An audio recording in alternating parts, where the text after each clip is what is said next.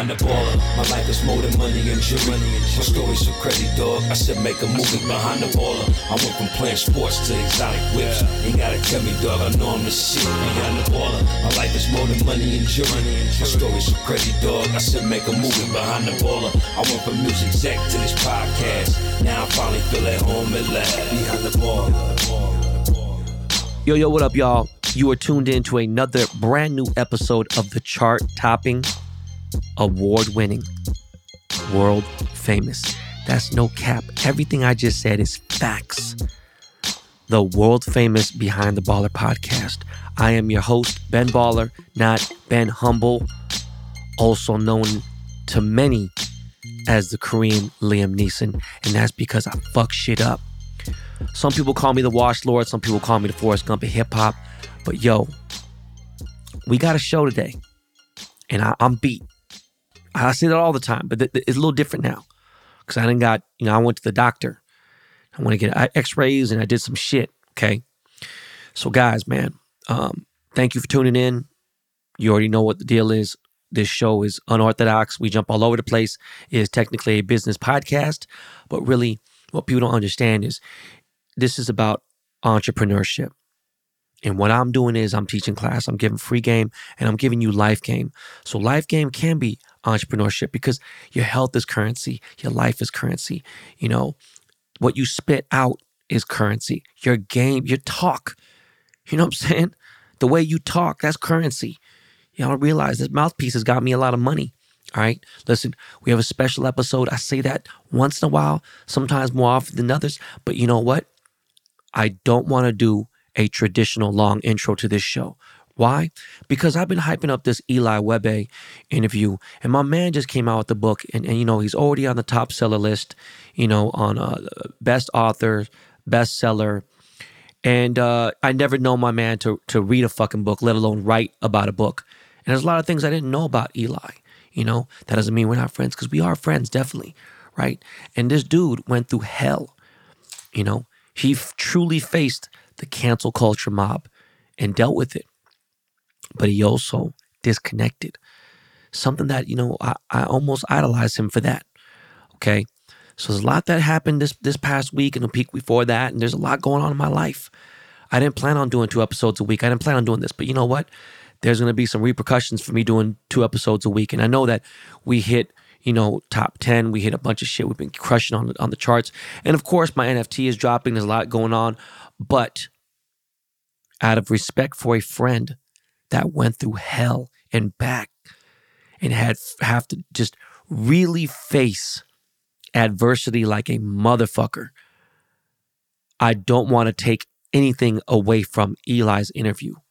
It's that important to me. Okay. So what I want to do is I want to talk about a few things before. I don't want to get too deep in anything else. All right. By the time this podcast is dropped, the people who are on the whitelist for my NFT drop should have already got your NFTs. I appreciate everyone who's bought an NFT. Understand you must go and follow at notables notables.co or at notables on Instagram, on Twitter. It's not that hard to figure out. Okay. If you have a Twitter account, you can go to Ben's blockchain. Every single bit of info about my NFT drop today is on there. Nothing else needs to be said. I don't want to take away. It's very important, this NFT. And it's going to sell out. It's going to do well. And I already know we're going to, we're going to do well. We're going to crush it. There's a lot of things that are going on with this that are great. And I explained it on the last episode, but I don't want to take, I don't want to talk about too much after because I have a lot going on. And I also don't want to stress Miles out with the editing because, like I said, it takes an hour to edit 15 minutes. And it's early as fuck right now. So I don't want fuck Miles up as it is. We got a lot going on. Okay.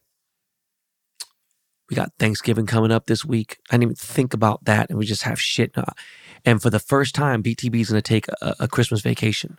It's never happened before. Okay. Speaking of my back, guys, on uh, Thursday, injured my back, fucked it up real good, real fucking good, right? Gave myself like slight scoliosis and a lot of wear and tear on my back. I haven't seen a chiropractor in you know five years. I went to go see a really good sports medicine doctor, did some X-rays, checked out my back, and uh, you know, I, I got, I had to take some steroids, like injections, everything. I'm taking steroids orally. And uh, I can only take steroids a few more times, you know what I'm saying? And then it's surgery time if we can't get this right. It's not going to stop golf. And he understands that. And these guys work with the best golfers in the world, you know, and best athletes and everything. So they, they understand that. So, you know, um, I'm limited. I didn't get to get my lesson this week. I went way too hard on practice. And one thing with my coaches, you got to practice or else he won't, you know, uh, coach you. And that sounds crazy, right? But just letting you guys know. Um, speaking of golf, I appreciate every last one of you guys who purchased a TaylorMade Ben Baller gold golf putter. Okay, guys, I had heavy people in the golf game hit me up, right? Scotty Cameron, who was the LeBron James of, of putting. That reference don't mean shit else. Don't try to take it any any deeper than anything. This man's top tier putters are like 375 to 400 my putter was, you know, it is what it is, but it sold out. Um, there are some stats that I can give you because I'm not in the golf world, even though I'm heavy in golf right now.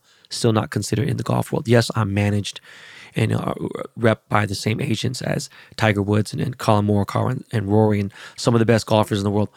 But it is an honor that TaylorMade even allowed me to put my name on there and we collaborated officially. And understand this some of these guys' top accounts across the country. They're top country club accounts, not regular stores like Roger Dunn and other places. They're top country club accounts. They average between two hundred to two hundred fifty thousand dollars a year in club sales. Clubs. This was one club, and we did almost two hundred grand in seven minutes. It's a big honor, guys. Appreciate every single last one of you guys. Understand that. It is really amazing what we've been doing here with the Ben Baller brand. And I do appreciate every single one of you guys. All right. Before we get into this interview, I have to give a big shout out to Miss Philippines USA. Not going to get too deep into it, but it was a very, very amazing experience. Got to thank Lou Razon um, Rhonda, everyone involved in Miss Philippines USA beauty pageant. Thank you for asking me to be a judge.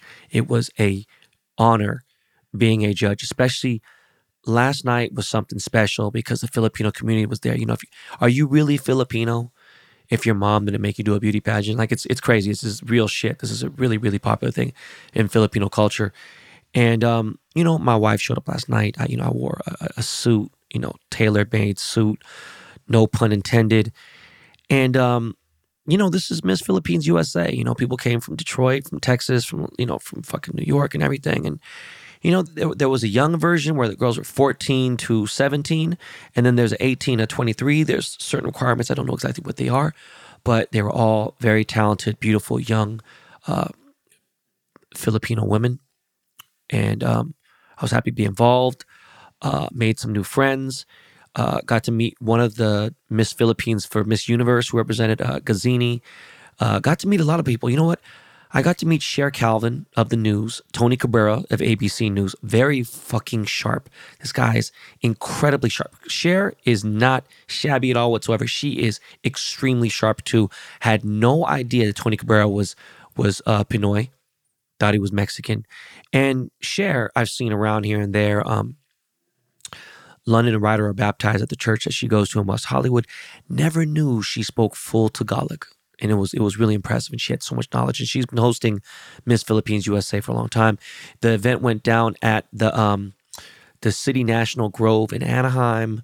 Uh, it was a great event. A lot of Filipinos, very successful. A lot of support, and this goes into just things that I've said before, and I talk about the culture. One thing about Filipino culture is there's a lot of love, a lot of affection, even amongst crime, like in the Philippines. Like you're about to get robbed by somebody in the Philippines, be like, "Hello, sir, how you doing?" And they'll fucking pickpocket and take your phone.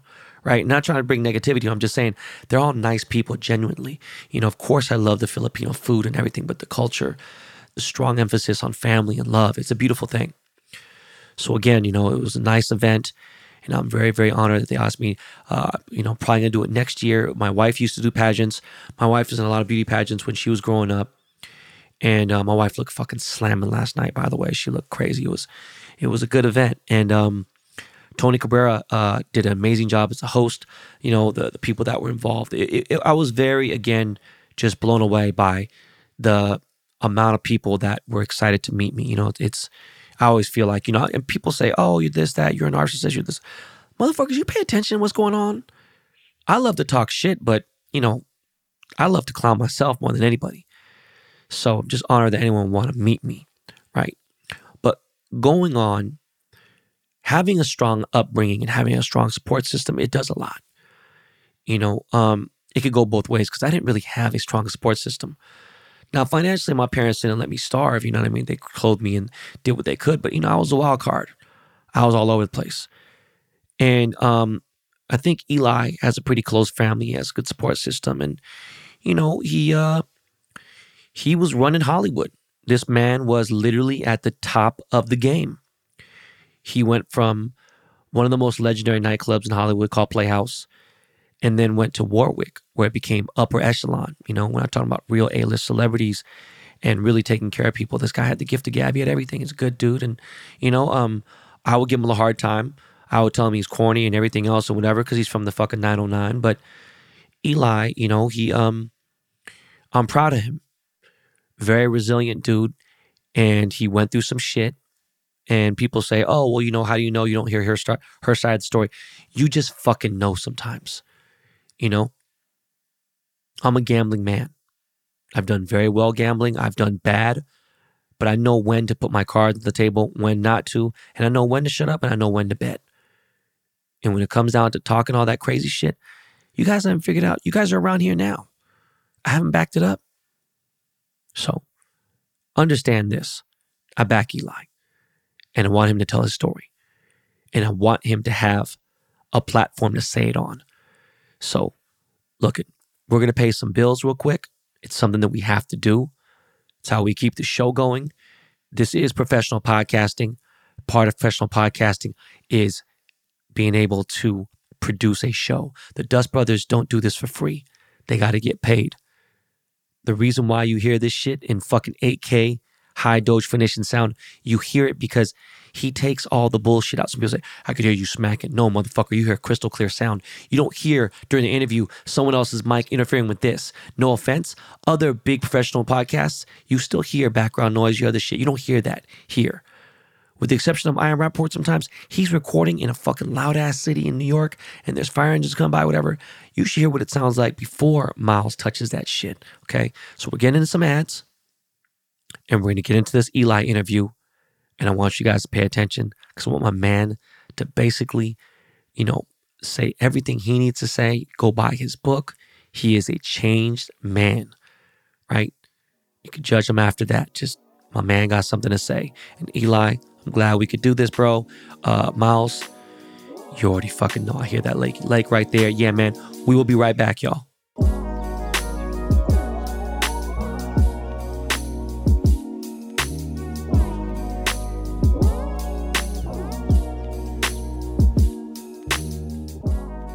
BTB Army, I know y'all are going to appreciate this one. I'm very excited to partner up and introduce you to Sole Savy.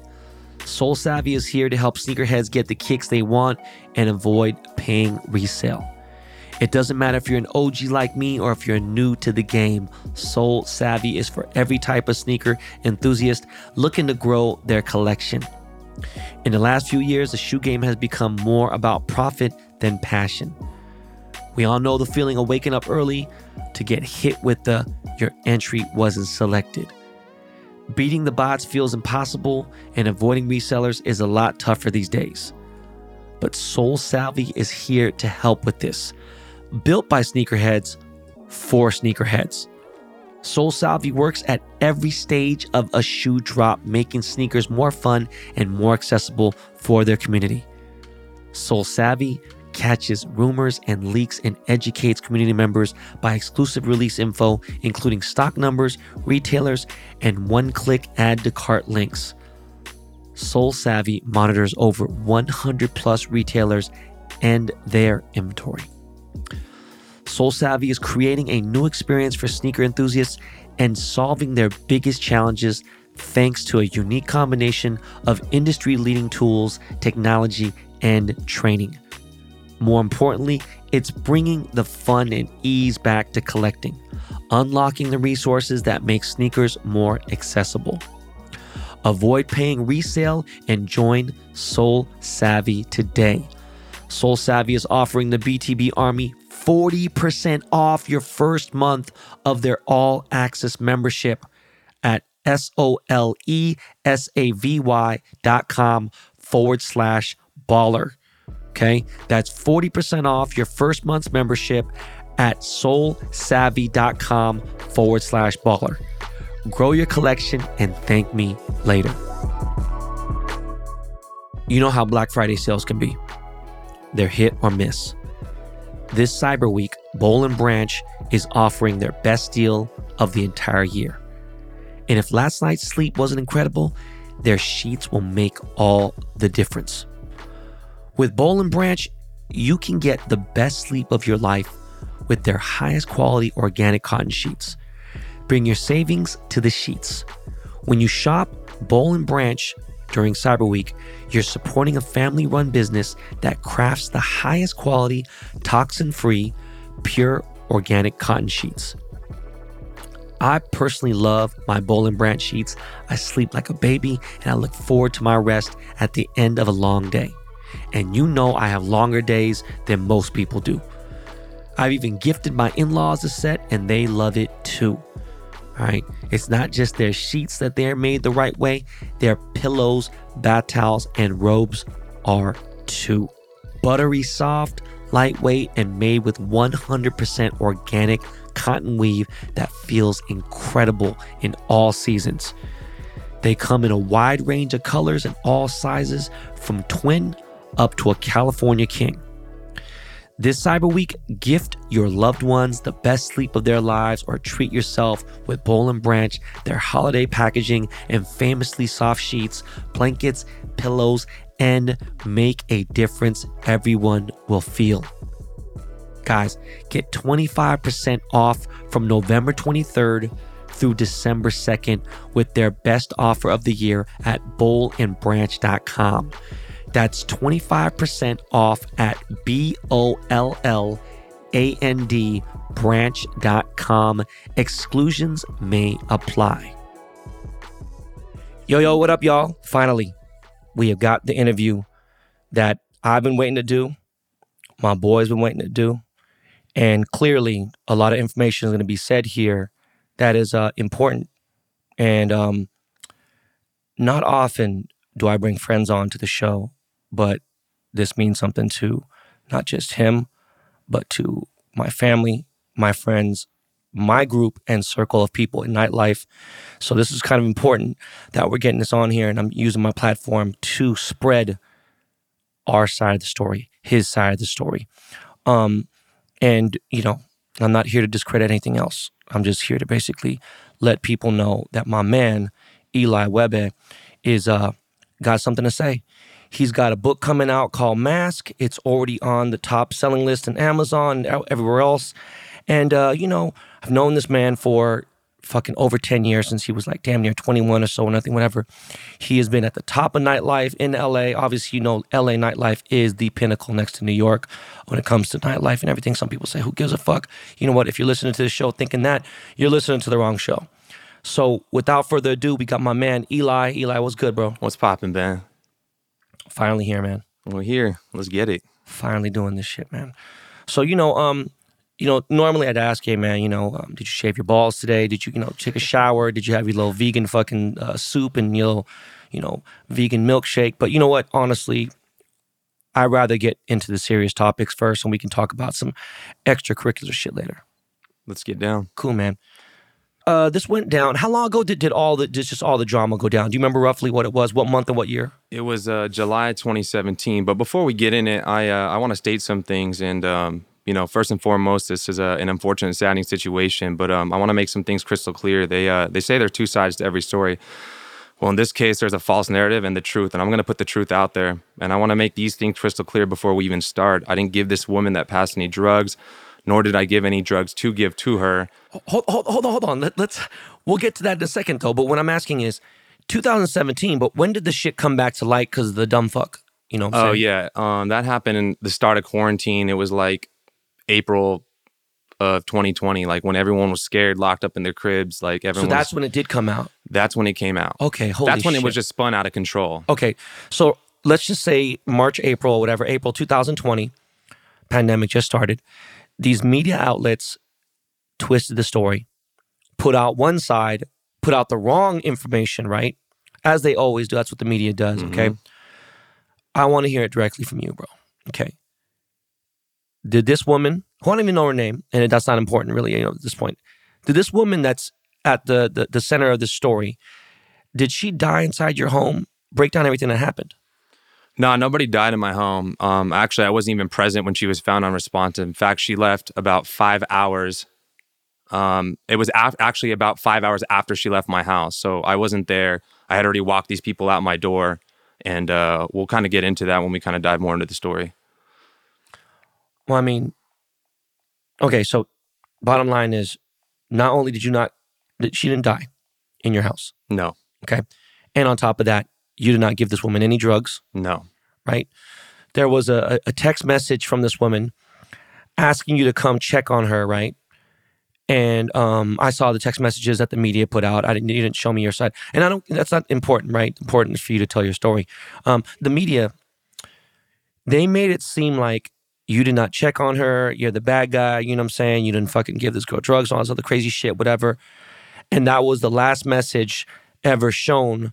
But I got a feeling that's not true, right? There must have been some more messages. yeah, you know, it, it wasn't true at all. I went and checked on her right after she sent that text message to me, and she was completely fine hanging out with three others in my kitchen while I was in a, I was in the bedroom with another girl hanging out with her, and like she sent that text message at like nine something in the morning. So these like you know everyone's just been up for a really long time, and then about an hour later, maybe around like 10 15 in the morning i had walked her and three others out my door and look they looked like anyone leaving a nightclub would and after that i can't tell you what happened i was not there So 9 a.m.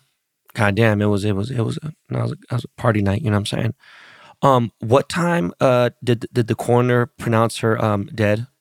um was around 3:15 p.m. during the day and she left around like my place around 10:15 in the morning.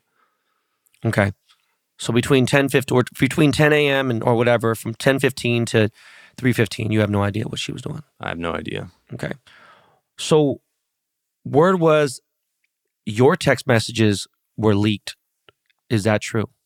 That's completely false as well. Let's just say when the investigators came to me, I willingly gave them my password to my phone. Look, I told them I had a lot of locker room and shit talking in those texts, but I didn't conspire to harm anyone. It was simply just trash talking, you know? And um, look, I don't encourage the way I was talking. I don't advise it. You can go see those messages all over the internet. They're all there. But, um, you know, I put out a public apology for my language around the time it popped up before I disconnected. And, um, you know, the text message that everybody was upset about had nothing to even do with the woman that passed. They just made it look that way and kind of confused everybody with it. you know, look, I'm not a judge, I'm not a jury, and I'm not one person to ever talk about anybody with sending some bad language or bad messages, even when it's like against me or anything, right? Unless it's against my kids, okay? But understand this to everyone listening to this. Me and Eli will say funny jokes to each other here and there. And to be honest, he's probably, you know, and this is making me look bad, right? But I don't care. I have a foul mouth. I've been cussing since I was four or five years old. You know, whatever. It's got nothing to do with my parents. It's just been something that I've always loved to do. I still cuss. Everyone listening to this show knows how much I say the word fuck. But now, if you saw the text messages between me, Homicide, Jasmine, um, Rob Kardashian and stuff, right? Whatever. If something would ever happen to me, God forbid, my wife knows what time it is. They'd be like, oh shit, we didn't know that Ben was gay. You know what I'm saying? that he likes putting things in his ass and stuff. And just, you know, and just like, could because there's so much crazy shit that I yeah, say, right? Sure. But you know, also at the same time, like people, my wife doesn't like the fact that sometimes I say the word bitch, and you know, I don't necessarily say it as a derogatory term. It is a just a, it's it's a figure of speech sometimes, and I know times have changed and certain things. Look, you know, people say, oh, you shouldn't say Oriental, blah blah, whatever, and I get you should say Asian. Look, I don't even look at it like that farther as, as that point because I could look at bitch like as in a stuffed animal. It could be a toy. It could be a fucking pillow. It could be anything. It's just, it's just, you know. Anyways, an adjective. So I'm not tripping on the text messages, right? And we're not going to show those people could go look at them. But it's just, I saw what you said, and it's like, you know, the gist of it's just like how dudes talk. No matter how I don't give a fuck how, you know, clean cut they portray themselves to be or whatever. It's just dude talk, man. You know, and I'm not saying it's right. I'm just saying that's what it is. It is what it is. I said what I said, and it was just trash talking. I didn't. I didn't do those words. Didn't harm anybody. Let's just put it that way. Right. The thing that the media made um it seem like what kind of bothered me too is they made you look like you're the madam. You know what I'm saying? Like you were the fucking ringleader, right? Like you were you were they made it seem as if you were the one that wrangled up everyone. And by wrangle I mean like, you know, you set up the girls with the dudes. And I mean, what are your thoughts on that, bro? That's also completely false, man. Like, look, the lawyers of the parents left out information that would destroy their narrative completely. She had her own text message exchange with inviting the football player over to my home that morning. They just didn't show those messages because it would debunk their narrative. They cherry picked certain texts from the police report to make their narrative believable and make me look terrible. Bottom line, there was zero conspiracy, and they did this all just to defame my name. Criminally, they don't have anything. No, And they didn't even they didn't even go after you for criminally, right? no, And you were not at any point arrested. no. The police came to your house. Yeah, and eh, it, that's actually a wild story that I'm going to explain in my book because they didn't just show up. It was eh, there, there was a whole there was a whole circus, but I'm gonna get into that. oh, in they my book. came. They came like gangbusters and shit. And They everything? came. They came. Okay, okay, we'll get into it. So, like again, that's another thing. You got to go get this book, mask. You know. But what I'm saying is, I've been in situations where there's drama here and there, whatever, boom, and then like cops come to my house, whatever, and I'm like, yo, dog, you gonna arrest me? What's going on? You ain't got nothing. So it's like, and on top of that, people don't realize. A lot of people still don't realize to this day. Why would you arrest somebody if it's not gonna stick? Meaning, don't arrest anybody because like people get it, two things fucked up, and cops use that tricky language too. Have you ever been arrested before? That's not the question you should have asked me. Have I ever been convicted of a felony? Is that what you're asking? Have I ever been to jail before? And that's even tricky because you could be, you know, in holding cell. Technically, that's jail. But you know, because they want to have access to search your car. So if you were to get pulled over and they're like, "Hey, oh Eli Webbe, okay, uh, nice car. Have you ever been arrested before?" Be like, it's none of your none of their business. You know what I mean? First of all, you mean you'd have to come back like, you mean have I ever been convicted of a felony? No, I haven't. Or a misdemeanor? No, I haven't. You were never convicted. You were never charged. Nothing. Correct? Criminally. Yes. Okay. So, what everyone read on the internet was obviously a one-sided complaint. You know, you didn't really complain anything out. You're you put it in your book and you're talking now here, but uh, it was a civil lawsuit, from my understanding, Mm-hmm. and they're su- suing several of you guys. Correct? Yeah. So nobody was criminally charged. They did a long investigation on this case, and um, it just is what it is. So they're suing me, the football player, uh, her girlfriend, her girlfriend's house that she had passed at, another one of my friends, um, Warwick nightclub in the highlight room. And look, at the end of the day, they're just gonna do and say whatever they can see, what's gonna stick. And if you know anything about litigation, this thing can go on forever. Yeah. Headache.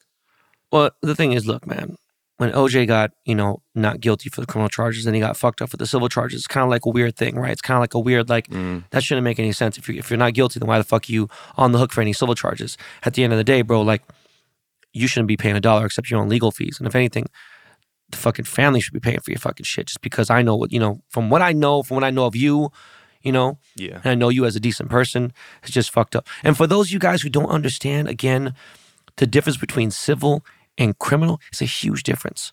You know, one, you know, the outcome could become jail. You know, years, many, many years, life in prison, whatever. And then civil, um, obviously, really only pertains to um, money, cash. And no offense to the woman, rest in peace, God rest her soul, and my condolences to the family. But Mhm. you know, money's not going to bring her back. Now, if they feel like that, that's you know, um, payback, revenge, or something. Different story, man. You know, it's just crazy. So, bottom line, nobody died in your home, right? You did not give this girl any drugs. You did not even conspire to harm this girl, and your text messages or words did not cause this woman's death. Yeah, that's 100% correct. And be honest, I don't believe the parents truly think I did anything to harm their daughter. I think it's just um, a matter of what they can make stick with involving as many parties as they can. I can tell you this much, though. I ain't looking over my shoulder or losing sleep over it. I know I didn't do anything wrong to anybody or conspire to harm anybody. And I wasn't losing sleep over this from the start. I think I was just kind of trying to figure out how I was going to rebrand after I was, you know, attacked and got hit with the cancel culture mob. And we can get into that after. But um, yeah. So you, you decided to lay in the cut You took some time off, right? You wrote a book. What can I and everyone listening expect from your book, right? Is are there some juicy shit? Is some ex, you know you you expose anybody? Like, why would someone want to buy your book? Uh, my book is like you know my story of creation, failure, and redemption. It's um you know my transformation from teen outcast of becoming a Hollywood mogul to completing some crazy extreme athletic achievements. Um, I'm going to explain how I you know came from nothing and made it to the pinnacle of the nightlife industry. I'm going to talk about my Rolodex of celebrity relationships and friendships and my highs, my lows, my addictions, the rock bottoms, the setbacks, the comebacks, my love life, all of it, man. And um, I'm going to pull back the curtains on Los Angeles after dark. I'm going to show everyone how hollow the nightlife can really be the backstabbing, the insecurities, every single uh, inch of it, but like straight through my eyes. Um, I'm going to give you guys like the full details on how I got caught up in this whole 2017 tragic incident, how I fought through adversity, through cancel culture, all that fun stuff. And, um, how any of you and the readers can overcome anything, no matter how bad you might think your situation might be. You know, it's funny. I titled the book "Mask," and uh, you're friends with Nicole Scherzinger, yeah? I mean, I know her. I'm not really. I'm not very fond of her. she's one of my good friends, man, and she's really? like had my back like really heavy when when Jesus it came. Jesus Christ, bro, this girl's such. She was such a fucking bitch when I met her. But go on, go on. Go she's on. great, bro. But anyway, I went to her house a couple weeks ago and I was showing her the book, and you know, she was asking me why I called it mask, and I was just like, hey, like you know, I'm, I'm talking about removing my mask and starting to live my truth. And uh, she said, you know, this is who you always were. You know, you you know, I think you were just living in this facade and this fog, and this is who you were always meant to be, and that stuck with me. And you know, regardless of anyone's perspectives or opinions, um, I want to show everyone else how they can remove their mask and live their truth too. And I know my story will deeply impact others on a positive light. And to be honest, the whole point of me writing this book from the get go was to change lives, and I know it will. I mean, I have to ask you, bro. Do you and Nicole ever date? Nah, she's just the homie, dog. Stop playing, bro. I swear. She's just the homie, bro. You know what's crazy is she's 40, like one or 42, and she still looks good. It's crazy. She's great. So where can people buy the book?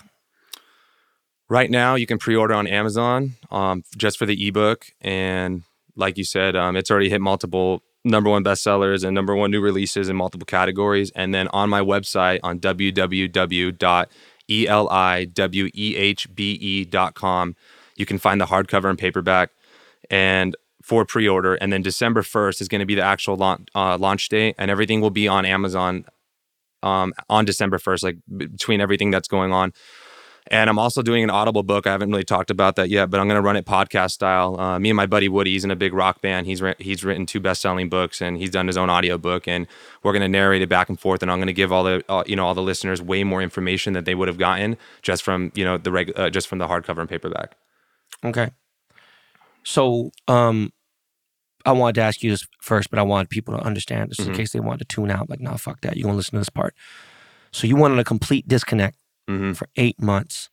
Okay. Like, what the fuck did you do? Because this is the beginning of pandemic. I remember you telling me you didn't know what was going on. You didn't know anything. You just went, you just decided to delete, or I mean, you didn't even use your phone, right? You just kind of deleted all the apps and everything, social media, yeah, whatever. Yeah, it was crazy. Um, you know, I got my ex girlfriend and my, my, one of my best friends, Jesse Waits, to thank for that. You know, they talked me into like letting go of my phone number and social media, and I listened to them. And um, so I just disconnected completely and, you know, I just kind of hit rock bottom and I was just like, fuck it. No one is coming to save you, bro. Nobody's coming to save you. Nobody cares to. You got to quit pointing fingers and get real with yourself. You got to hold yourself accountable for where you currently stand in life. And every day that I woke up and looked in that mirror, the only point, the only finger I was pointing was at myself. And I knew it was just me versus me.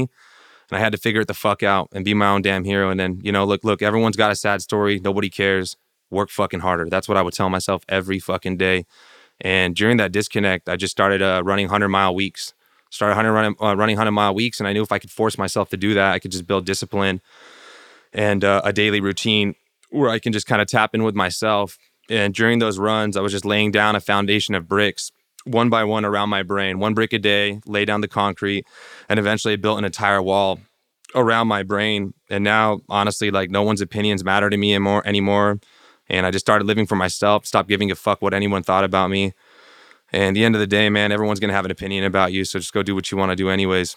And there was just such a beauty in the suffering with the running that I was doing. And I don't think people understand unless they're doing voluntary suffering. And there's this quote um, by Tim Ferriss that says the more voluntary suffering you build into your life, the less involuntary suffering will affect your life.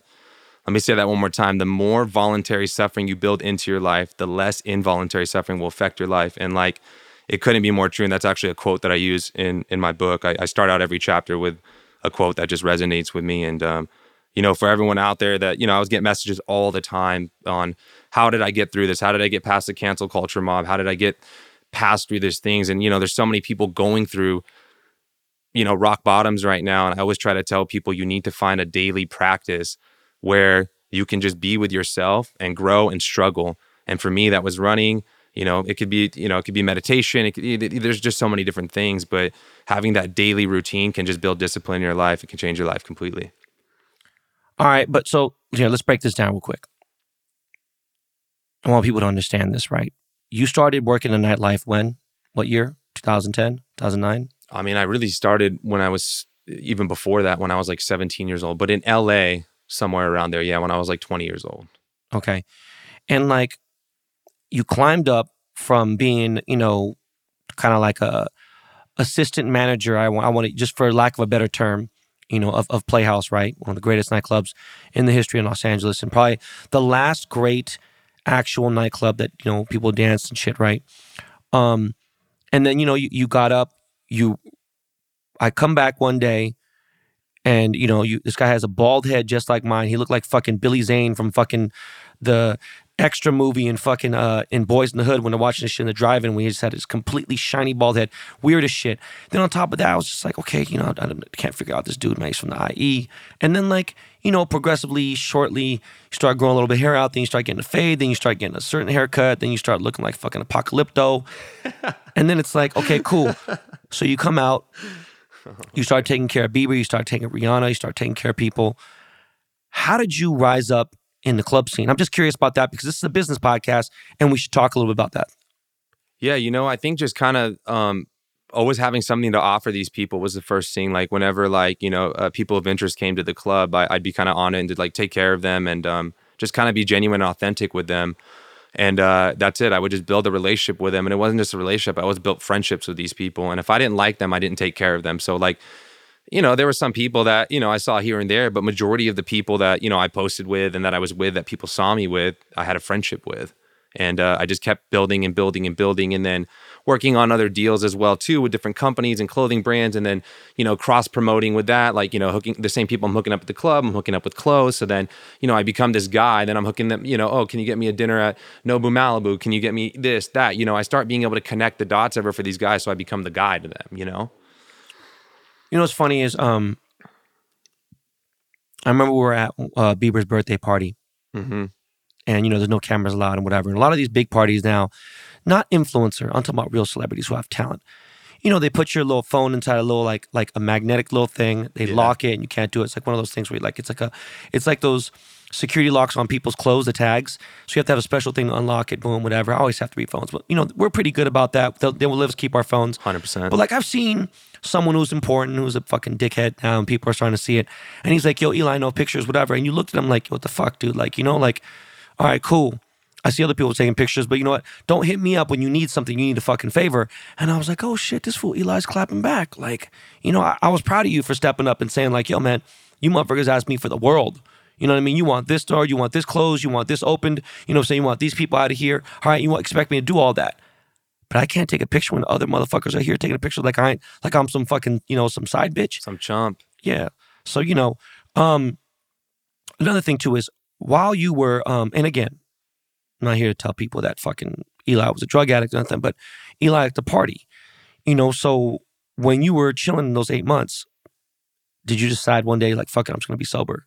Yeah, it actually happened. Maybe like it was it was starting to click for me like the last couple of months before that even had happened, but um when everything went down, I was like, man, this is like the best time to like just sober up completely and like flip your life around. Like I needed I needed that extra kick in the ass to happen to me. If that didn't happen to me, um, I would have still been doing the same shit, still been running around the town, still doing drugs and you know, I get into I get into all my drug addictions in my book and um did you socially drink or did you just you just drank because you wanted to get fucked up? No, I think it was for social reasons. Even though I was already social, I just like enjoyed getting, you know, fucked up with people and having a good time. You know, that's I mean, what it was. I, no offense.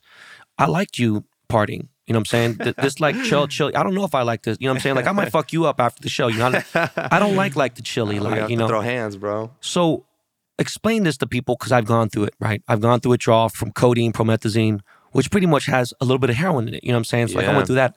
You know, I, I was pissing out of my ass. I was having fucking chills, couldn't sleep. Um, you feel sick as fuck. But you know that it's it's the best for you. You know, cutting cigarettes out even. You don't smoke cigarettes, right? Nah, never like you know, did, and yeah. it's just any kind of like, especially if it's even when people stop eating sugar, their body's going to shock. Yeah. What kind of transformation did you feel your body go through when you're when you were sobering up? You know, I was already on this plant based diet, so I felt like uh, the only shift that I had was not feeling like shit when um I was going to work out because I go on these crazy benders and then still get up and go run eight to ten miles, and I felt like I was fucking dying every single time. It would take me like a week to get back into shape, and I would do this as like a celebration, right? I'm like, all right, let's go a month sober.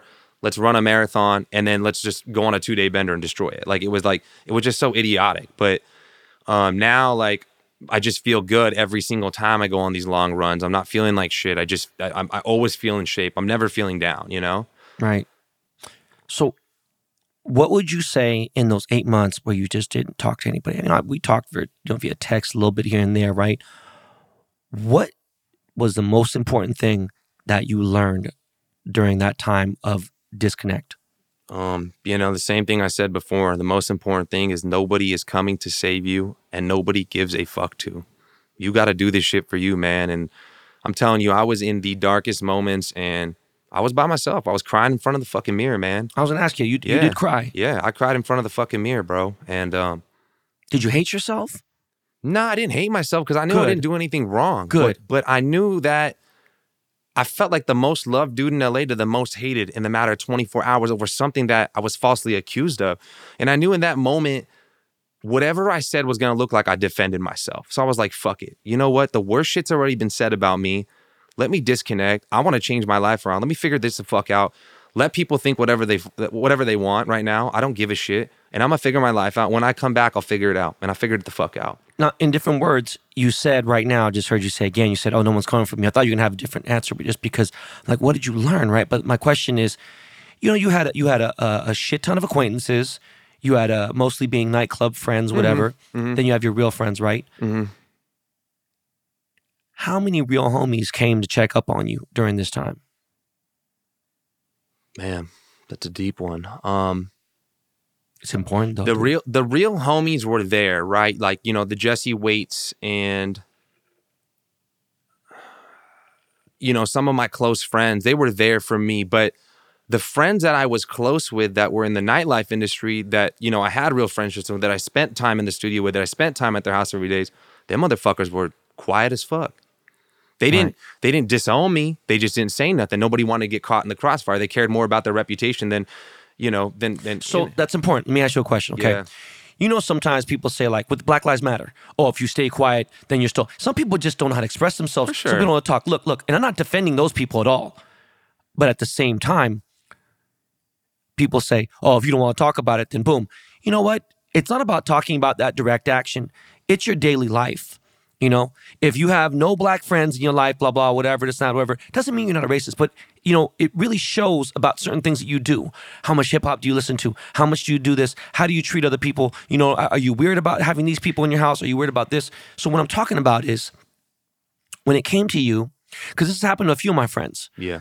you know, when Rob went and it went full blown exclusive when, he, when it was when he was dating uh, Blac Chyna. I remember Kim Kardashian telling Rob, she was like, you know what? No offense to all your friends, you know, since since high school and everything. Ben Baller was the only person mm. that said something publicly, and he went, dude, I was in the fucking news because of it. Mm. But the thing is, Rob had a bunch of people with blue checks that had enough followers that could have said something. No one said anything, right? I don't know if he was mad about it, whatever. But what I'm getting at is it's one thing to, you know, to support you, and they mm. are supporting you, whether it be quietly in a text message or anything else. But were there homies that were homies of yours that kind of checked up on you and didn't say anything at all? Or was it more people that like just didn't do either? I think there was both, right? Like, you know, I got some calls from people and, um, you know, they didn't say anything publicly. And then some people, you know what was crazy is when I reactivated my Instagram, I wasn't even checking my DMs when this is going on. And I had like just a fucking monster list of influencers and celebrities and people that are like, yo, this too shall pass. Like, God's got you, blah, blah, blah, blah. And like, I didn't know that was all there because I was only seeing the negative when it was going down. And, uh, you know, that that touched me and like I don't really tear up over shit, man. That day I came back on Instagram, that shit teared me up, man. Like seeing yeah. people like support me and even you man like um you know you talked about me in your podcast i don't know what it was last may i don't even listen to it one of my one of my good friends he you know he fucks with you having you listen to your shit and he's just like yo go listen to ben's podcast like he just fucking you know talked really good about you and you know and and i ended up hitting you up after that and you were kind of like what the fuck how the fuck do you even hear this but you know that meant a lot to me and that's why we're here that's why i was like yo first podcast i'm going with ben And Ben- I'm not tripping if you went to someone else, whatever. Cool. I, I just felt like, look, man, um, you know, as long as we get into a little bit of business, which we will in a second, you know what I mean, then that's a different thing. for sure But uh, look, the good thing is you're in a good place. I can tell you are because I've had my conversations with you over the last, you know, five six months. Um, I, I want to go back a little bit further, right? So, how the fuck did you make the transition from the Inland Empire, Moreno Valley, right? yeah From Moreno Valley to Hollywood. Like when you first started working at Playhouse, did you work? Did you still live? Did you live in the IE? Did you have an apartment? Like what did you do? Yeah, no, I, I'm gonna I'm gonna get into it now, but I go in detail about this at uh, you know start of my book. But um, I came from the IE, and um, I was dating some chick out here when I was like 20 years old that lived out here. So I was coming in out. And we went to this spot called Kress, and I started work. I, you remember that spot? Come on, dude. Eight stories, bro. Come. Yeah.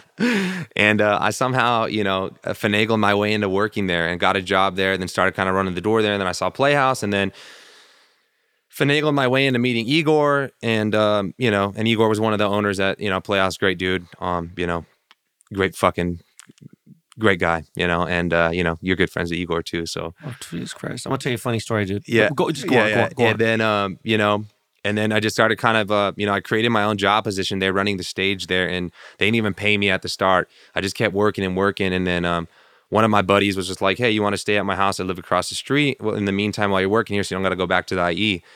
And then that's kind of what started up me partying because I knew I didn't have to drive back anymore.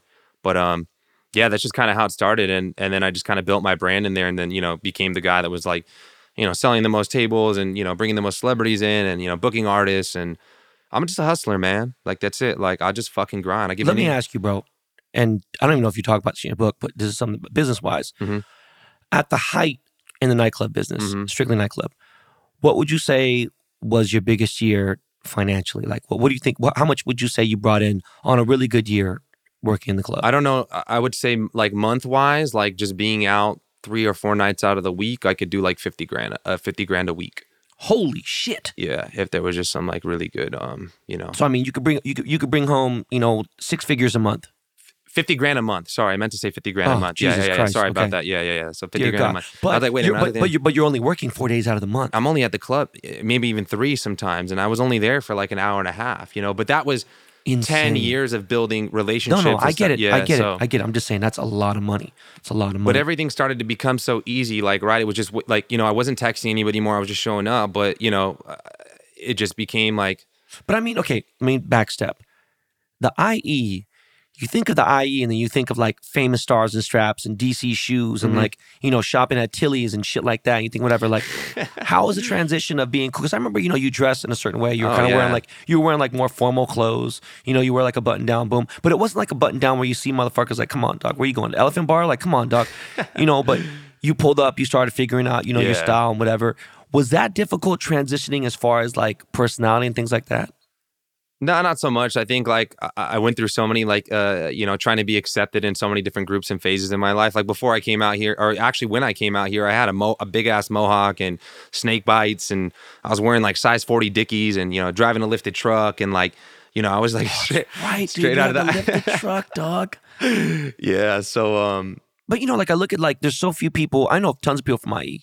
You know, when Homicide started making multi millions of dollars in, in Sugar Ray, yeah, yeah. he moved to Claremont. He moved to the IE. You know, and it just was yeah. a different vibe. He went that way because he wanted to chill out.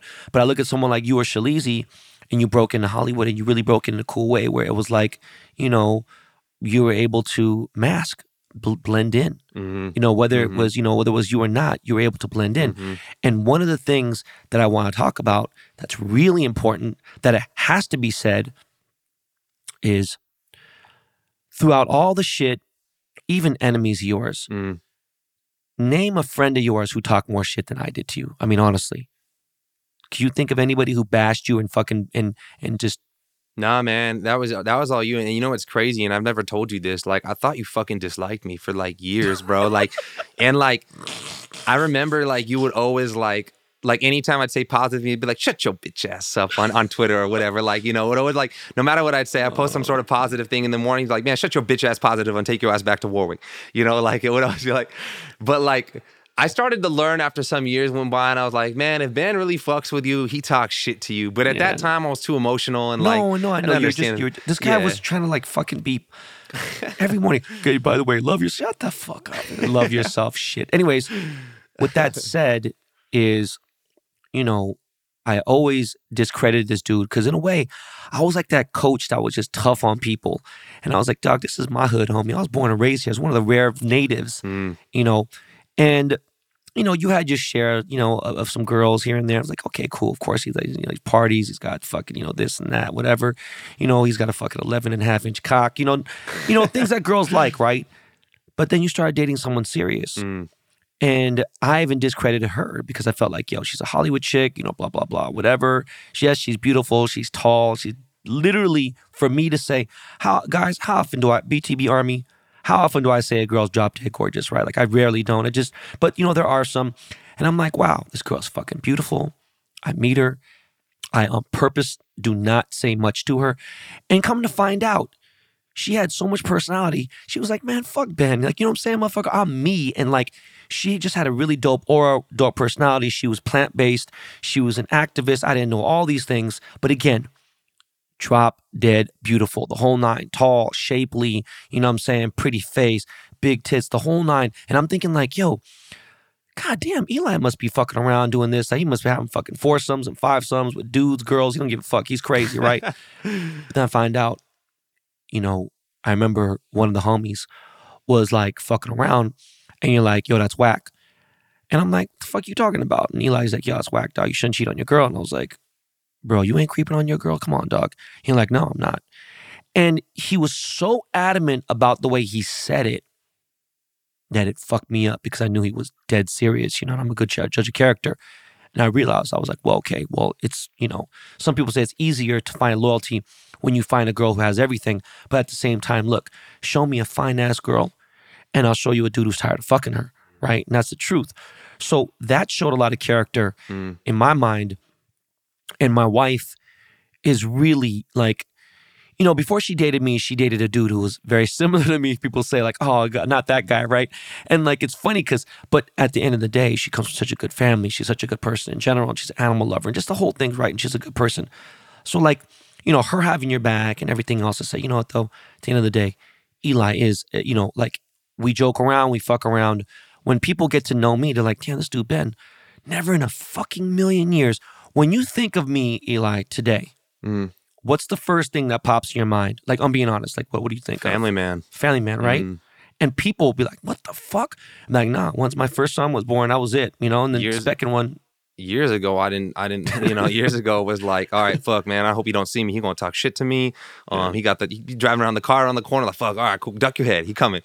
But uh, now, man, I just see family, man. You, you know, you, you know, you promote such a, you know, positive lifestyle, and uh, you're always, you know, in service for other people, and um, but I talk my shit, you yeah, know? man, that's just your personality, dog. You that's know, just what it is, and it's never Yeah. changed. And so, so, so with that said, you know, like, you know, when you're dating that girl, and then after dating other girls, I saw the way that you actually treated women. Now, if there's nights that you guys have sex that's consensual here and there, whatever, of course it's gonna be consensual. But I mean, like, you know, going out here and there, ain't nothing wrong with that. As long as you motherfuckers is being safe and you ain't out there being stupid, there's nothing wrong with that.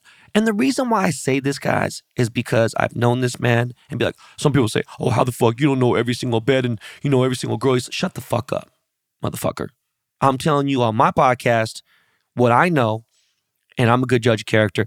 And if God forbid I was wrong, I'd make a retraction. I'd make a statement, and it's just not gonna happen because I talk that much shit because I know what the fuck I'm talking about. But I'm just saying that was a big deal to me. It showed a lot to me because, you know, I was a cheating ass motherfucker till I got married. You know what I'm saying? I was a scumbag and whatever else. So it just the crazy life, you doing certain things, like when you guys broke up, you and old girl. I talked to this girl for 40 fucking minutes after dropping my kids off at school at 8 in the fucking morning. By the way, any girl that wakes up at 8 in the morning is already a good girl right there because most girls are scumbags. They wake up at fucking 10, 11. It's just fucking mm. gross to me. But we had a goddamn conversation and Eli didn't even know. I was trying to get these motherfuckers back together. You know what I mean? He was going through his things and, you know, and she helped him with during addic- addiction and stuff and everything. And you know what? I'm sure they're in a great place and we shouldn't talk mm-hmm. about exes, but I'm just giving an example of how this guy passed up on some of the fucking wagyu A5 pussy on a regular basis, was solid, about business, loyal to one woman. So I just don't see this dude taking advantage of anybody. Now, there's times where people do. Eli's not a rock star. Do you know what I mean? He never had that reputation. Okay. Like it's just like not at all. So I just wanted to put that out there. Mm. It had to be said exactly at this time of the interview. Sorry. So, anyways, um, I'm still mind blown that you decided all of a sudden, like, you know, I knew Eli was in the shape every fucking morning.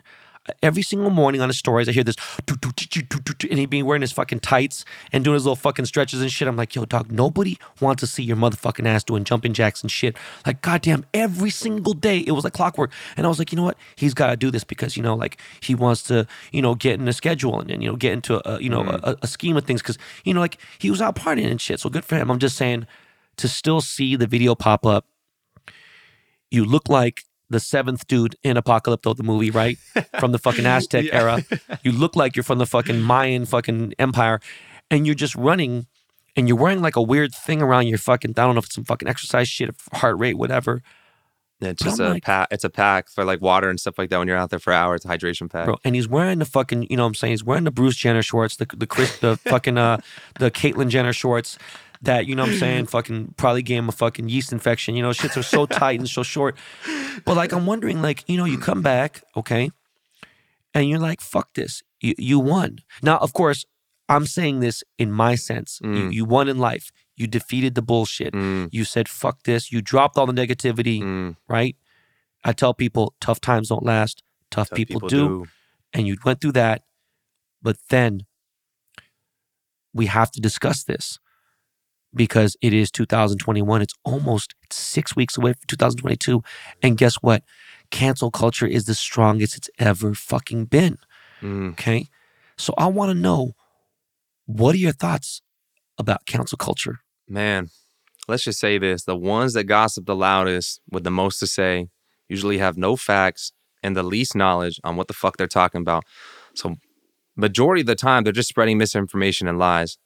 But look, I hope those individuals find happiness and peace in their lives. And unless it's like you joking and trolling around like you do, you're not in this category. I'd say anyone that's truly at peace and happy and, and, has like some true happiness within themselves, they ain't spreading hate. They ain't commenting anything negative on people's accounts. They're not bringing other people down. And that's just the truth. But, you know, we're all climbing this ladder in life and uh, we all have a target on our backs, especially with the more success and fame you attain, the bigger the target becomes. And, um, you know, as you're climbing this ladder to the top, look, my ladder has unlimited steps because, you know, I, I don't have a finish line with everything I'm doing, but, um, you know, it's just like done, finished, what's next, you know, and I think that's what makes the greats the greats, right? You know, we always give 120% with whatever we do and we're never really satisfied um, with the outcome of whatever goal we're doing.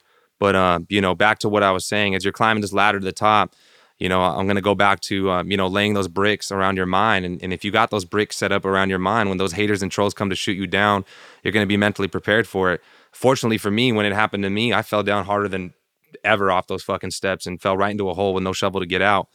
And, um, you know, you just got to be prepared for that type of stuff. And, um, just know your haters waking up every morning thinking of you. Give them a motherfucking show. Keep your foot on their neck, man. And, uh, to the cancel culture mob, if I give a fuck what you guys thought about me, I'd be just as sad as miserable as all of you guys. You guys can continue to be miserable. Not on my page though. And I want to get into that. Um, you know how the restrict feature works on Instagram. It's fucking a beautiful thing. One of the greatest things. That and mute. You just hit restrict, and they're just sitting there talking to themselves, and Yeah, they the think, best. and they Oh, think it's on the page, and they're having a ball, and I'm just laughing because I can't even see their comments. I just see their names pop up, and I'm like, But even better, there's a new feature that Homicide just showed me. You can go to someone's page and you could hide your story from them. And like people start hitting Homicide up. It's like, yo, man, you okay? Everything good? Like you never go like, you know, three, four days without no story, nothing, everything. And he's like, nah, bitch, I'm good, straight, you know, whatever. Yeah. And they can't see it. It's a crazy feature. There's a couple really good features. Yeah. There's good features too where like you could mute words. Yeah, yeah, yeah, for sure. So like you can't, but like, you know what I'm saying? Like douchebag, whatever, boom. Um pages like Diet Prada, you know, Mm. fucking what's that stupid ass? Is it not Hollywood Life? What the fuck is it? The Celeb Life or some stupid ass page? Celeb. Anyways, question: Do you think those pages are doing it for clickbait, or do you think some of these people really are out there trying to do good? Because I think Diet Prada.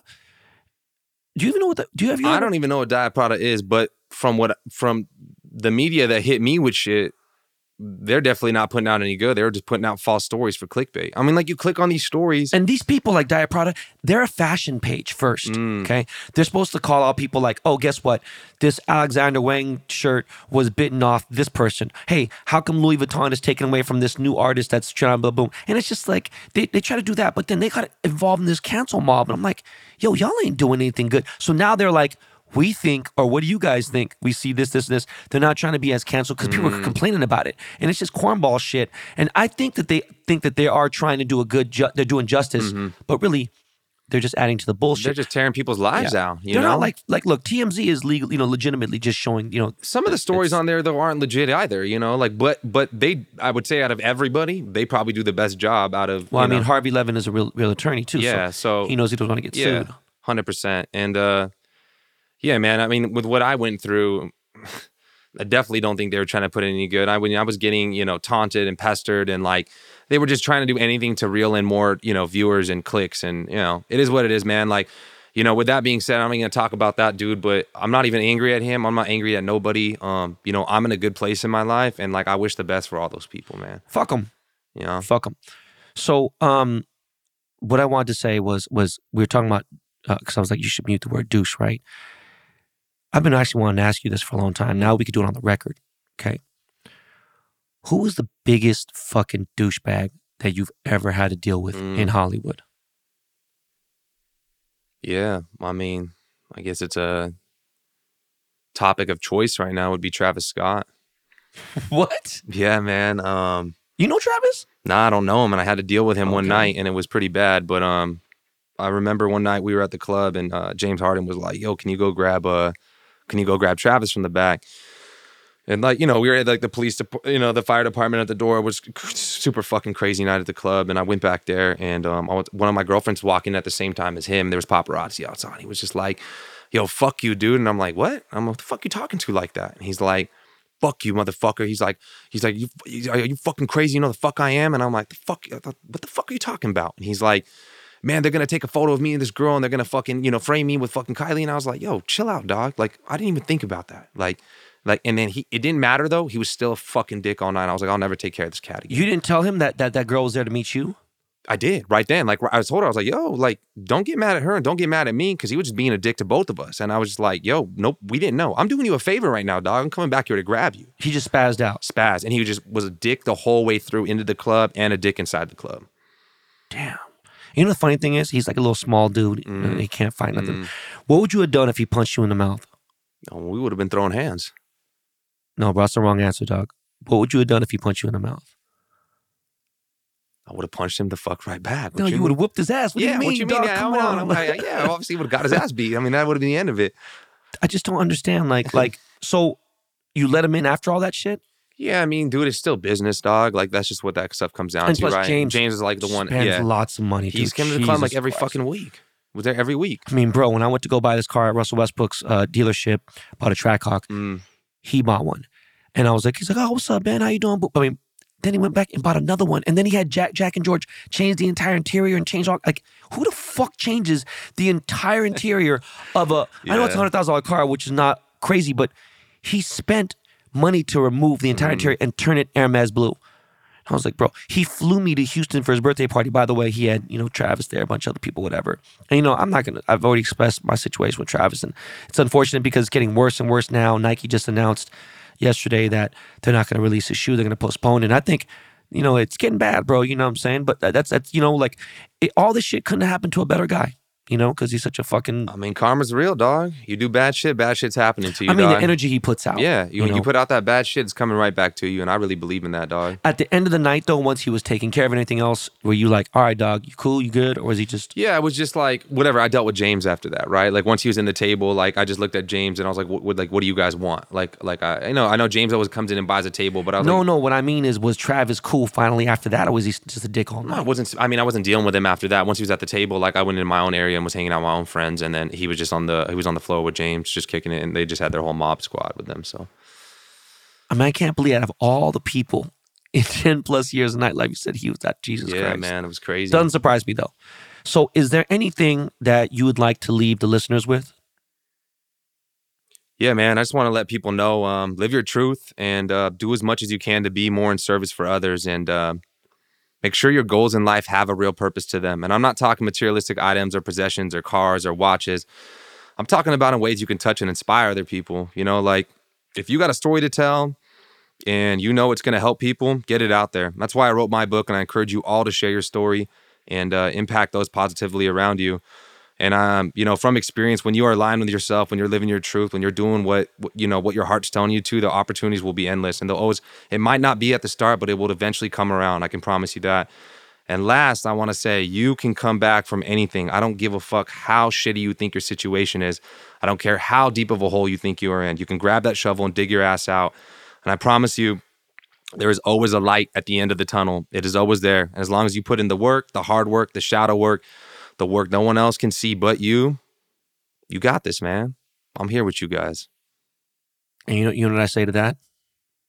Say, shut the fuck up. I'm playing with you, bro. That- hey, that's the Ben we know, man. That's no, you we- know what, dude? That there there is a light at the end of the tunnel, and Yeah. sometimes it really might be dark for days, for months, for years. I mean, just gonna be there. It's like fuck. You see other people who just, Mm, you know, like mm. that are just stuck, and they they figure it out. They don't give up, and it's crazy. But then at the same time, you have to know when you're being delusional, and when you're not. For sure. You know, and even at the most dire moments, sometimes that light might come. You never know, right? Um, this being, you know, the top business podcast and everything else, I want to know what's next for Eli. Yo, man, I'm on that uh I'm on that nomad life right now. I'm about to put out my story and just see where life takes me, man. And um I'm really confident in the direction that I'm going. And honestly, like nothing but good and positive has been coming my way. You know, even you know, with work type of stuff and offers of things that I want to do with like traveling and uh, you know, uh, these things are just starting to come my way now and um I mean, is is there a country that you haven't been to that you want to visit? mm, a lot. Oh, damn. Well, Yeah. wh- wh- what's your favorite place you've been to? Because we talk about travel a lot on my show. Bali, Bali's beautiful. Indonesia, actually. man, and You know, uh, it's funny. I noticed old girl was there at the same time you were there. You fuck. oh yeah, I invited her out. Oh, We hadn't seen You- each we hadn't seen each other in two years, and I had invited her out, and You I was motherfucker. I was like, I figured it was something weird, but um, it was cool, man. We we mended, uh, Hey. you know, the friendships there, and uh, Bali is nice. We had uh, I had some girls that were on my show, and they got caught up in Bali. It became a really big scandal. It was the biggest scandal in a year there, and it was really In- not a big in deal Bali? in Bali, Oh, bro. And wow.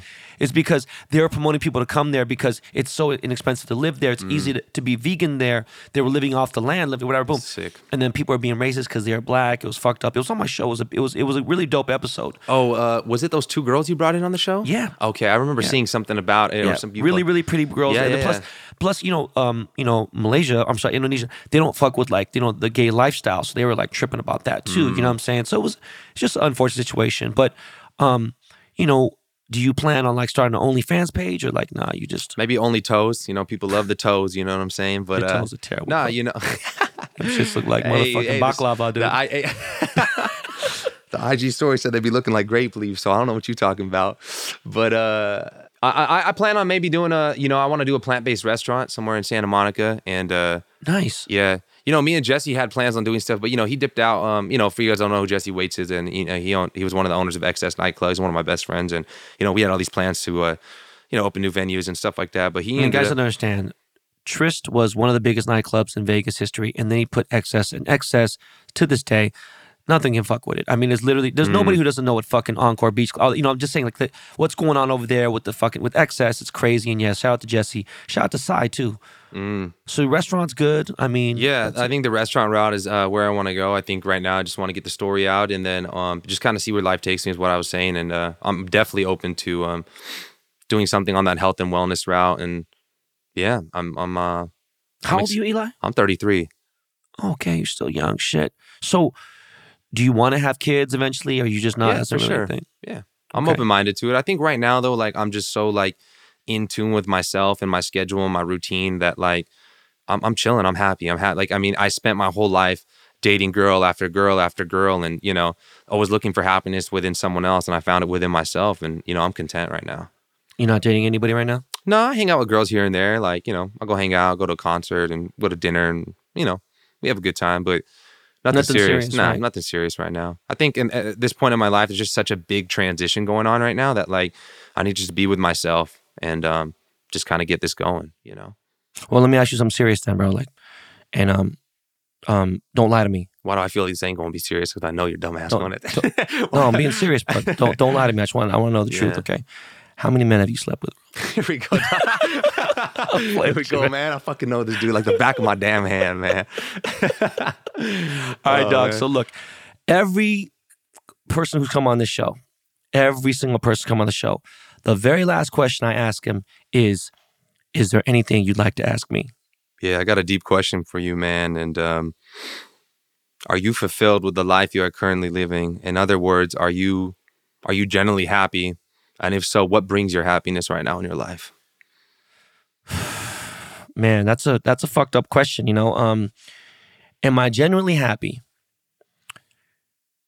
Y- You know, I- am because the genuine ha- happiness can come from something as small as looking at my children sleep. Mm, um, looking at my daughter run to me when I open the door, things like that. That's just that's just there, there's happiness that can't. There's nothing like it. If, especially at this time right now, God forbid something would happen financially or whatever, you know. But like I know that I got that. I handle the financial situation in the house. My wife handles the household, and we come together and we take care of everything.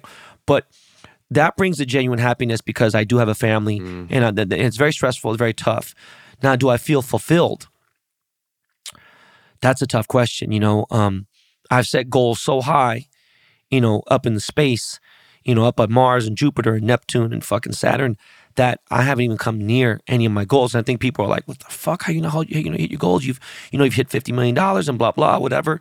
And it's like, I don't look at things like other people do.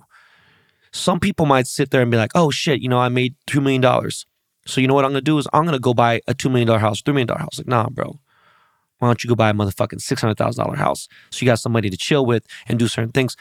So, anyways, me being being fulfilled now when it comes to material possessions or even homes or even you know real estate or whatever, I think uh, you know I, for the general part I have that, but I can't feel fulfillment yet until my last kid is either 25 or married until I give my daughter away, you know what I mean, in, in, in marriage and whatever, you know, um, I need to see them be adults. That's where my fulfillment will come. I need to see all three of them walking around, living their Mm. own lives. Mm. And, you know, from my and me and my, my wife's molding their minds, what they're going to be in society, how they're going to be looked upon. That's where the fulfillment will come out. So I, I, that that story is giving me anxiety now because um, it's not hasn't happened yet. Uh, as far as you know, my daily life, you know, other than being busy and beyond, fucking like my mind goes crazy, I especially mean, during the holidays. Yeah, you live it. I mean, this is why I asked you this question, man, because you know people that don't know you personally, they think like you know, you, you know, you're, um, you know, you could be an asshole or dick, or you know, that's just kind of the vibe you give off. But you got a good heart, man, and like you know, I see it. I see it with your family, and like when I'm one on one with you in person, like there's just a lot of love from you, but. Your mind is all over the place. Like this, you know, you showed me your schedule. It's fucking hectic. Like you're all over. So, you know, that's why this question came to mind. I'm saying with this schedule, like, are you still able to find this happiness route to, you know, take care of yourself, you know, mentally and, you know, Honestly, no. I need to do better. Um, I started taking care of my oral health a lot better, and even Mm. still, that, that, that- that's a work in progress, right? I took care of the cosmetic issues, meaning my, my smile is white and this and that, and teeth are straight. But there's still some stuff that I need to, you know, because I love sweets and stuff, right? Um, as far as my hygiene, you know, that's good, right? And, and some people they're too busy, they can't shower. I'm like, all right, dog, well, you need to do something because motherfucker, you know, you know, fuck around, get some fungus on you. But am I able to? I've done much better than before, but I can do better, and that's with cardiovascular health. there's mental things that you know I should put the phone down more Mm. because it's fucking with me, right? And looking at it, but at the same time, that is my laptop, that is my work in certain sense, Mm. and it's fucked up that it, that's the truth, you know. Um, going to see a doctor more often, or, or, you know, eating healthier. There, there's things that that need to change. You know what I'm Mm. saying? So definitely, you know, no, no, I, I don't because it is very easy to fall into the trap of you know, and even though we are there, people think just because you could eat vegan doesn't mean it's healthy, bro. Mm. Do you know what I'm saying? Because 100%. once I found out that there's a vegan donut shop in Eagle Rock, California, So good though. So I started going there. And my boy Chase, who's a big manager in hip hop and everything, he's like, Where? Okay, so we go. You know, I finished three donuts. I'm like, Yo, bro, this is chocolate. He goes, No shit, dumb fuck. He's like, Man, there's still sugar, like dog. And I'm like, Wait, there's just no dairy in it. I'm like, Bro, this can't be mm. good. He goes, Hell no, Ben, don't eat all that shit. Don't. I was like, Why you take me here, the motherfucker? He goes, Because I am a vegan. So I'm like, Bro, this shit tastes good. You fuck around and get fat. He goes, Bro, did you think that there's no fat? He's, he's like, bro, you could eat really bad. There's still Yeah. like, you know, there's still GMO products or certain things, hmm. you know, that whatever that they're 100%. replacing. And so I know we're not there yet, but there are Beyond Burgers at Fat Burger at, at you know, there, there's Impossible Fat Burger, there's Beyond at Burger King.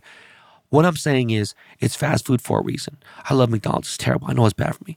But there are places you can make adjustments. And I've seen people make adjustments. So I definitely need to add more roughage, more greens, certain things like that, whatever, you know, access to more juice and just things like that. Just, you know, but but I've I've gone there. It, it's taken some baby steps. But with the schedule being harder, it is harder to eat better. And I think as long as you're aware of what's going on, you can make better conscious decisions. And, you know, y- it's not going to be a fast change. But once you're aware, you can make those choices and be like, all right, cool. You know what? Fuck it. This week, I to eat no fast food. This week, I'm to start juicing more. This week, I'm to do some meditation in the morning. Like, you know, there's these small steps that you can do to kind of just like, you know, get that mental better and physical all together, you know?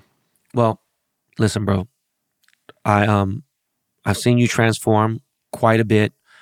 Um, I see you not wearing your Rolex right now. I see you, know what I'm saying, you you you've changed certain Mhm. things. I've seen I've, I've I've seen real growth, you know, and I know if that was important to you, you would have kept that and did whatever, whatever it may be. I just see the decisions you're making. And in a way, man, you know, like I, you know, you don't need to hear from me. I mean, but but if it makes you feel better for me to tell you I'm proud, I am. I'm not lying when I say that. But uh more importantly, I'm happy that you came on this show. You said what you needed to say, Mm. said what you had to say, but at the end of the day, I need everyone to go get that book, Mask. It's on uh Amazon on pre-order. There's gonna be an audiobook and everything else. And bro, that's it, dog. Yeah, man. I appreciate you bringing me on the show, dog, and uh, extending out your platform to me. And uh, you a real one, dog. Nah, it's all good, man. So with that said, man, we are out of here. Uh, well, I'm gonna come back and do my little outro. But yo, Miles, throw on a little Lakey Lake and let's get to a commercial break.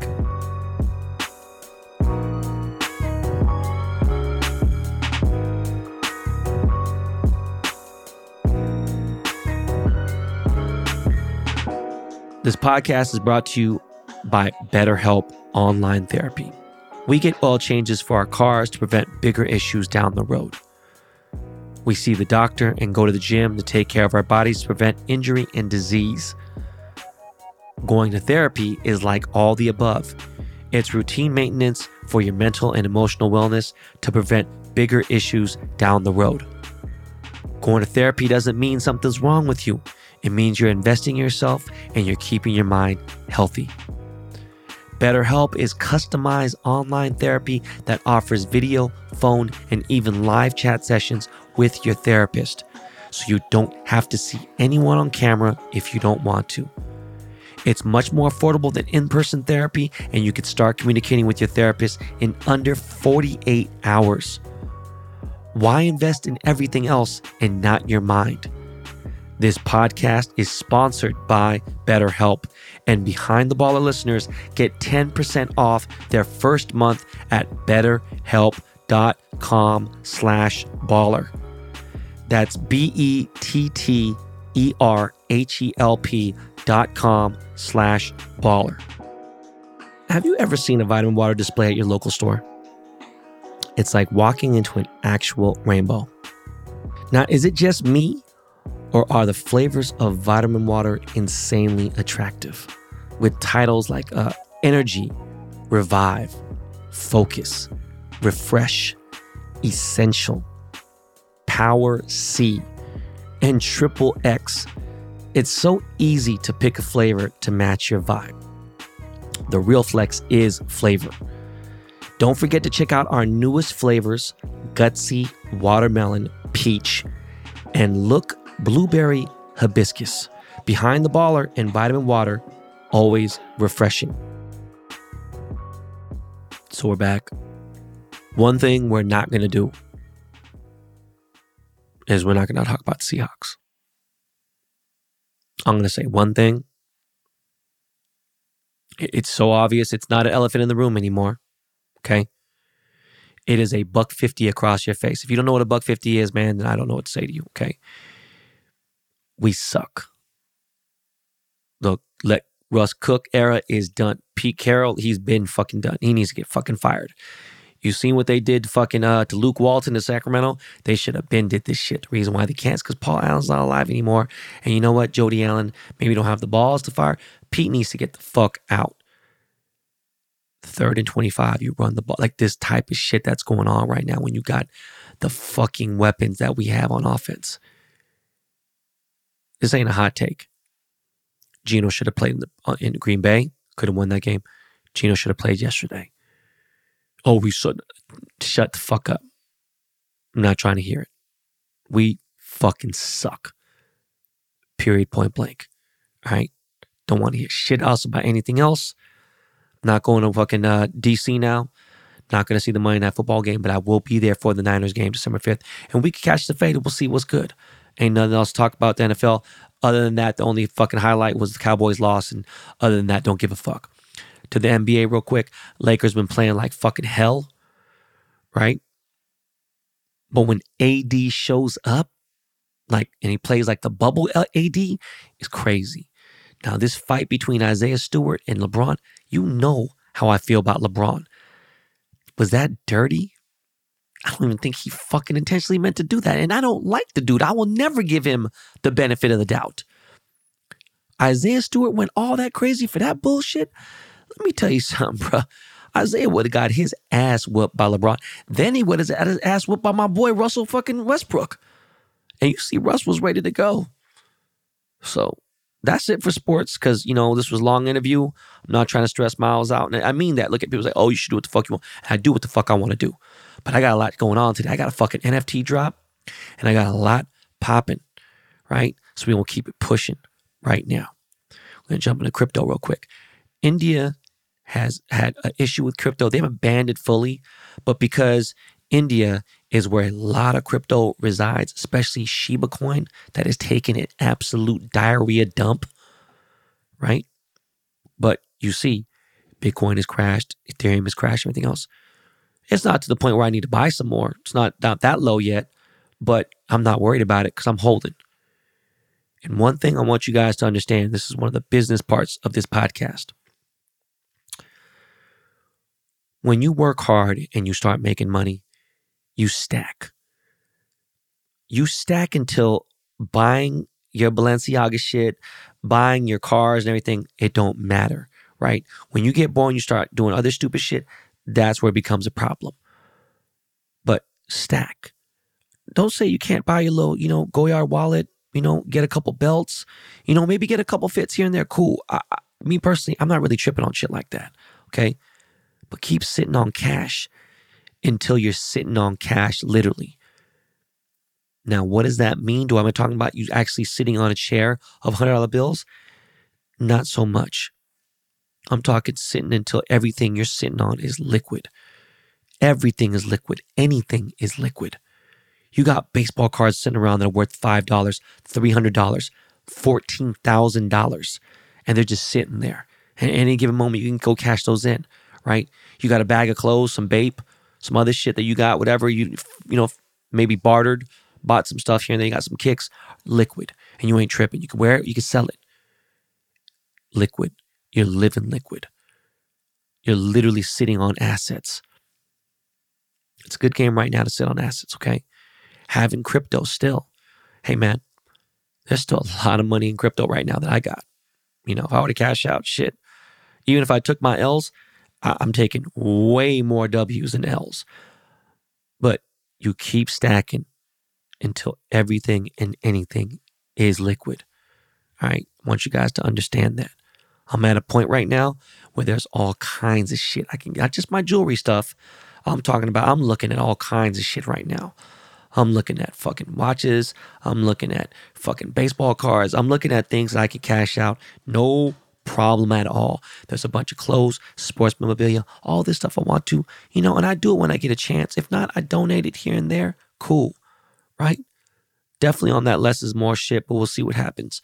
Um speaking of Balenciaga, Balenciaga and Gucci have collaborated with each other. Balenciaga was recently acquired by Gucci. And Jordan Winter one half of the world famous Dust Brothers, forgot to tell me that somebody from Balenciaga had emailed him and told me him that he was going to give, you know, that they wanted to give me a gift. Jordan, I love how you'll send me a message about somebody and this person needs this. And, you know, can we send this person a baseball card? Can we give this person a shout out? Can we help this? Can we help this person? Look, that's cool and everything, right? But when literally one of the dopest high fashion, top tier, expensive ass luxury brands wants to send the Korean John Cusack a gift. Motherfucker, like, I know you gave the address, but goddamn, bro, I was like documenting this shit. Like, where the fuck this come from? Look, Laura Taylor at Balenciaga, appreciate you. Thank you very much for the Balenciaga X Gucci duffel bag. It is fucking gorgeous, beautiful cannot tell you what it means to me that you felt that I deserved it as a gift.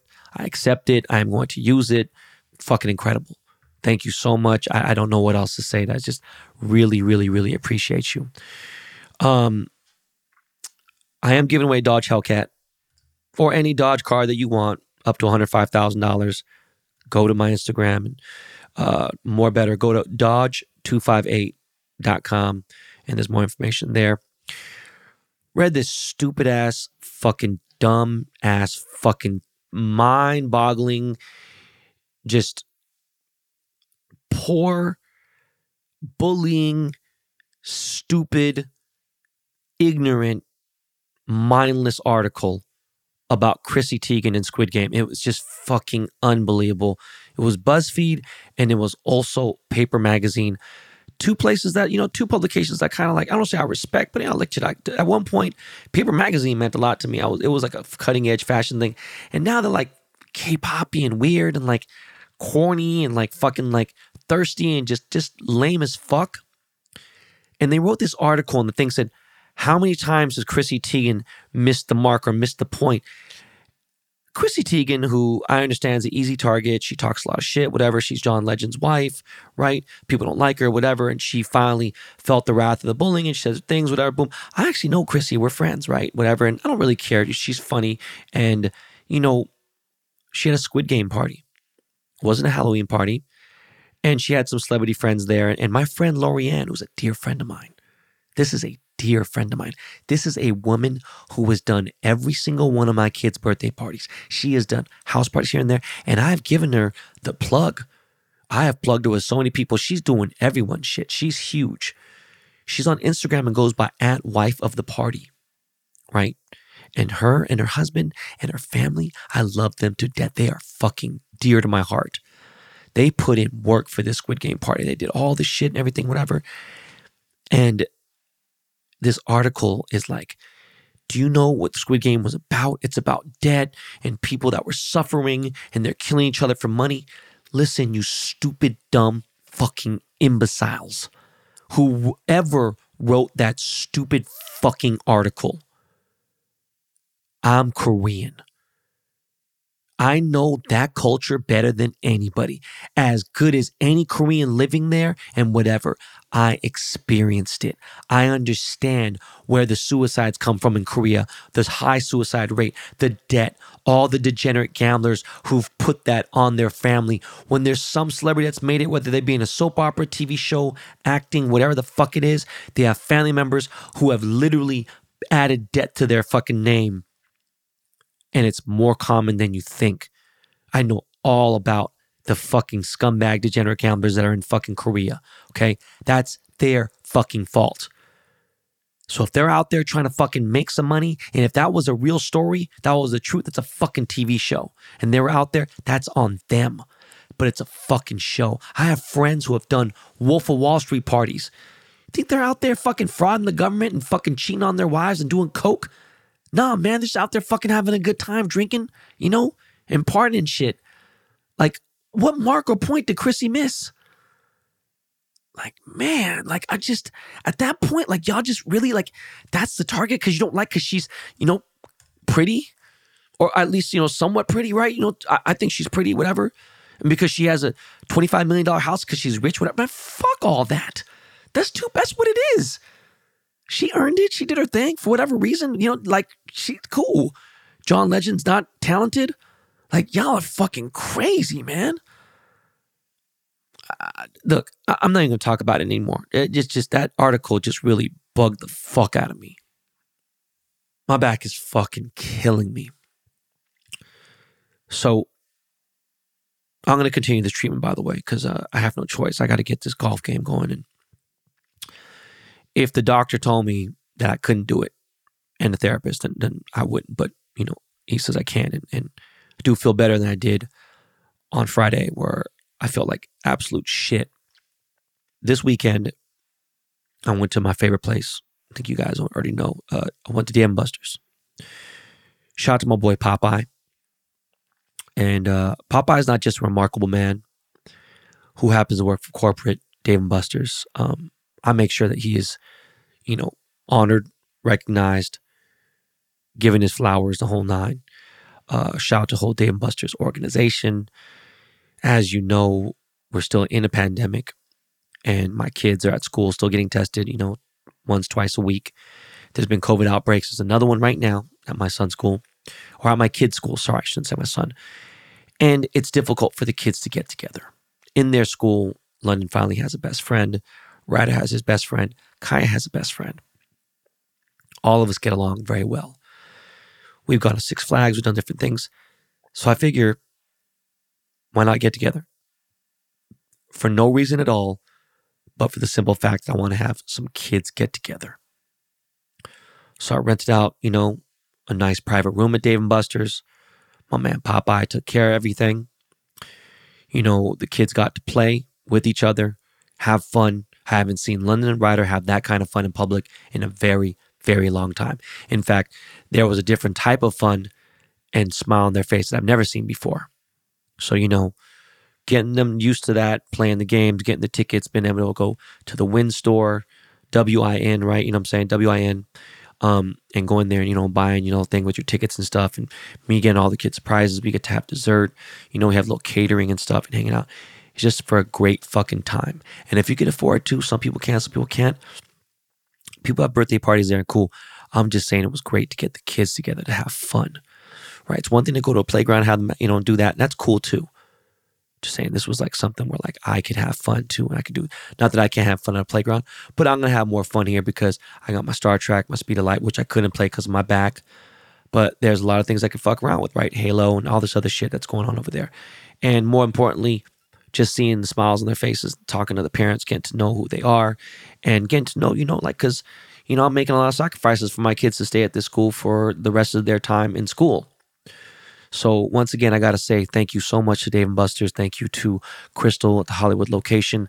Thank you to Rhonda, who always takes care of me at the Hollywood location, even though I frequent a lot of different locations in Southern California, Northridge, Arcadia, all over the place. Dave and Buster's in general, I do send my greatest, biggest gratitude for you guys. It is just fucking unbelievable. But right about now, I gotta say,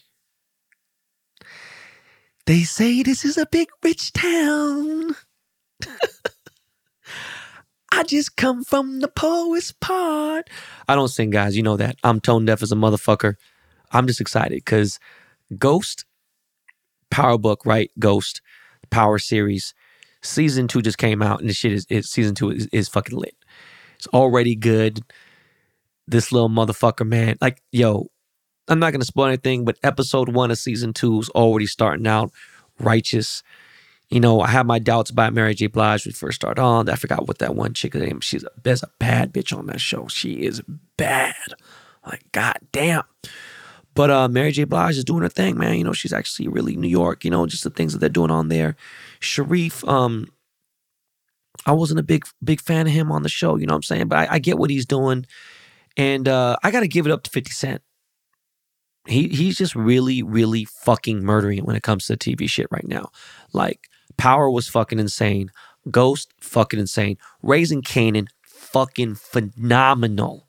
Okay, and then now BMF shit, right? So like Ghost, watch season two, obviously, if you haven't seen it already.